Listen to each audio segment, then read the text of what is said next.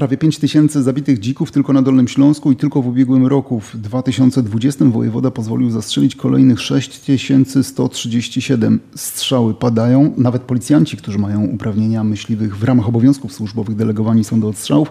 A z drugiej strony trudno nie odnieść wrażenia, że przyglądamy się krwawej rzezi niewinnych zwierząt. Dlatego dziś zaprosiłem do studia panią Irenę Krukowską-Szopę z Fundacji Ekologicznej Zielona Akcja i pana Mariusza Garbera z Zarządu Okręgowego Polskiego Związku Łowieckiego w Legnicy.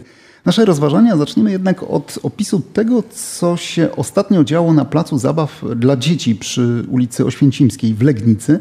Na początek krótka relacja Jagody Ekiert z Biura Prasowego Legnickiej Policji, a potem a proszę posłuchać. Z informacji, które wpłynęły do dyżurnego komendy miejskiej policji w Legnicy, wynikało, że duży dzik zjadł dzieciom pierogi i teraz warczy na nie. Na miejsce natychmiast udali się policjanci, którzy zastali sprawcę kradzieży pierogów oraz osoby poszkodowane. Tam chodziły po parku, no bo za dużo tego cholerstwa jest. Tutaj sobie biegał dzik, tutaj na podwórku. Przyjechała policja. W sumie dzik się nikogo nie bał. Policjant podszedł, pomachał ogonem do policjanta, no tylko go przepędzili i pobiegł sobie w stronę parku. I ten bohater legnickiej kroniki kryminalnej biegał tak sobie po tym parku miejskim jeszcze przez kilka dni. Ostatecznie nie wiadomo, co się z nim stało. Zniknął gdzieś. Cała historia nawet wywołuje uśmiech, ale, ale jest prawdziwa. Mieszkańcy Legnicy mają powody do obaw? Nie chodzi mi o utratę tej miski pierogów. Nie wydaje mi się, żeby były obawy. Ale stanąć oko w oko z dzikiem na własnym podwórku czy w parku to nie jest chyba nic Oczywiście miłego. Oczywiście zachowując y, wszystkie zasady bezpieczeństwa. No, mieszkańcy powinni być edukowani.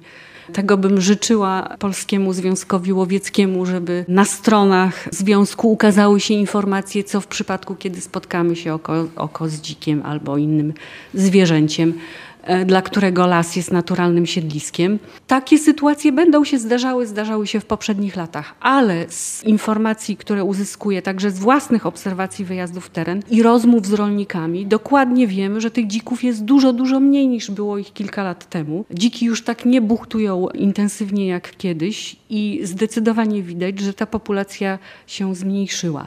Zgadza się pan z tą opinią? Dzik to nie jest potulny kot ani piesek. Czyli te obawy jednak są uzasadnione. Y, wróćmy do pewnych statystyk, które mają miejsce na polowaniach, gdzie myśliwy potrafi stracić życie w wyniku ataku dzika. Może wydawać się, że strzał był na tyle skuteczny, że dzika powalił, ale podchodząc wzrasta adrenalina i jest taki atak, szarża. Szarża dzika jest zawsze w chwili nie tylko, czy on jest postrzelony, czy nie. Jeżeli on jest osaczony. W środowisku miejskim dzieci spotkały go na placu zabaw, czyli już w jakimś obszarze ogrodzonym zwierzę, które nie może się wydostać, atakuje I to jest właśnie niebezpieczne, że on nie gryzie, tylko swoim orężem może doprowadzić do utraty życia. I właśnie takich sytuacji chcemy uniknąć, deklaruje tymczasem wojewoda dolnośląski Jarosław Obremski, choć zastrzega, że równie ważny jest afrykański pomór świń. Zgodził się na kolejny odstrzał, tym razem ponad 6100 dzików, choć jak twierdzi, ma wątpliwości co do utrzymania odstrzału na właśnie takim poziomie. No ja cały czas mam raczej kłopot taki, że być może on jest niewystarczający. To znaczy, rzeczywiście mieliśmy przypadki w powiecie głogowskim znalezienia padłych dzików z chorobą afrykańskiego pomoru świń. W efekcie jest wyznaczona czerwona strefa, żółta strefa. Na razie to są tylko i wyłącznie przypadki związane z Głogowem, aczkolwiek inne nasze województwo z nami sąsiadujące, lubuskie, ma tych przypadków bardzo dużo. Też jest, e, nie ukrywam, bardzo duża presja ze strony Niemiec, którzy się boją przejścia przez Odrę i Nysełżycką tej choroby. Zresztą u nich ten odstrzał sanitarny jest dużo większy. No, nawet znaczące ograniczenie, nawet o 90% populacji dzików na jakimś obszarze, w momencie, kiedy są odpowiednie warunki do rozwoju, odbudowuje się w ciągu, w ciągu jednego roku. Populacja dzików po zabiciu 90% osobników odradza się w ciągu roku. Na podstawie takich informacji od myśliwych wojewoda pozwala na kolejne odstrzały. Czy to nie są jednak informacje mocno przesadzone? No nie wiem, czy te informacje rzeczywiście przygotowane są i przebadane przez naukowców z Polskiej Akademii Nauk, bo może warto byłoby zasięgnąć tam informacji.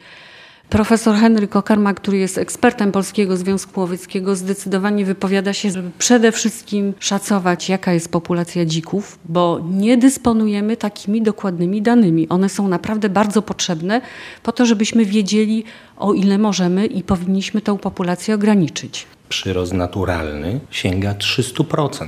Stąd 100 tysięcy powiększa się do 400 tysięcy na następną wiosnę. To jest jedna rzecz. Druga, gdybyśmy wzięli i przestudiowali sobie biologię zwierzyny, dzika, z czasów, kiedy jeszcze nie było tej intensywnej gospodarki rolnej, to dowiedzielibyśmy się, że taki pasiaczek, mały dziczek przychodzi na świat przełom stycznia, lutego. Do rozmnoży, do rozwoju tego dzika następuje dopiero w następnym roku kalendarzowym w październiku. Tak mówiła biologia zwierzyny dzika. Z uwagi na to, że mamy bardzo dużo białka na polach, dzik przychodzi na świat styczeń, luty, nabiera masy już w okresie wegetacji i w październiku taki pasiaczek przystępuje do rozmnoży, czyli do huczki. I już się rozmnaża w tym samym roku, w którym przyszedł na świat. Powiedział Mariusz Garbera, przedstawiciel Polskiego Związku Łowieckiego. Czas na krótką przerwę. Wracamy za kilka minut.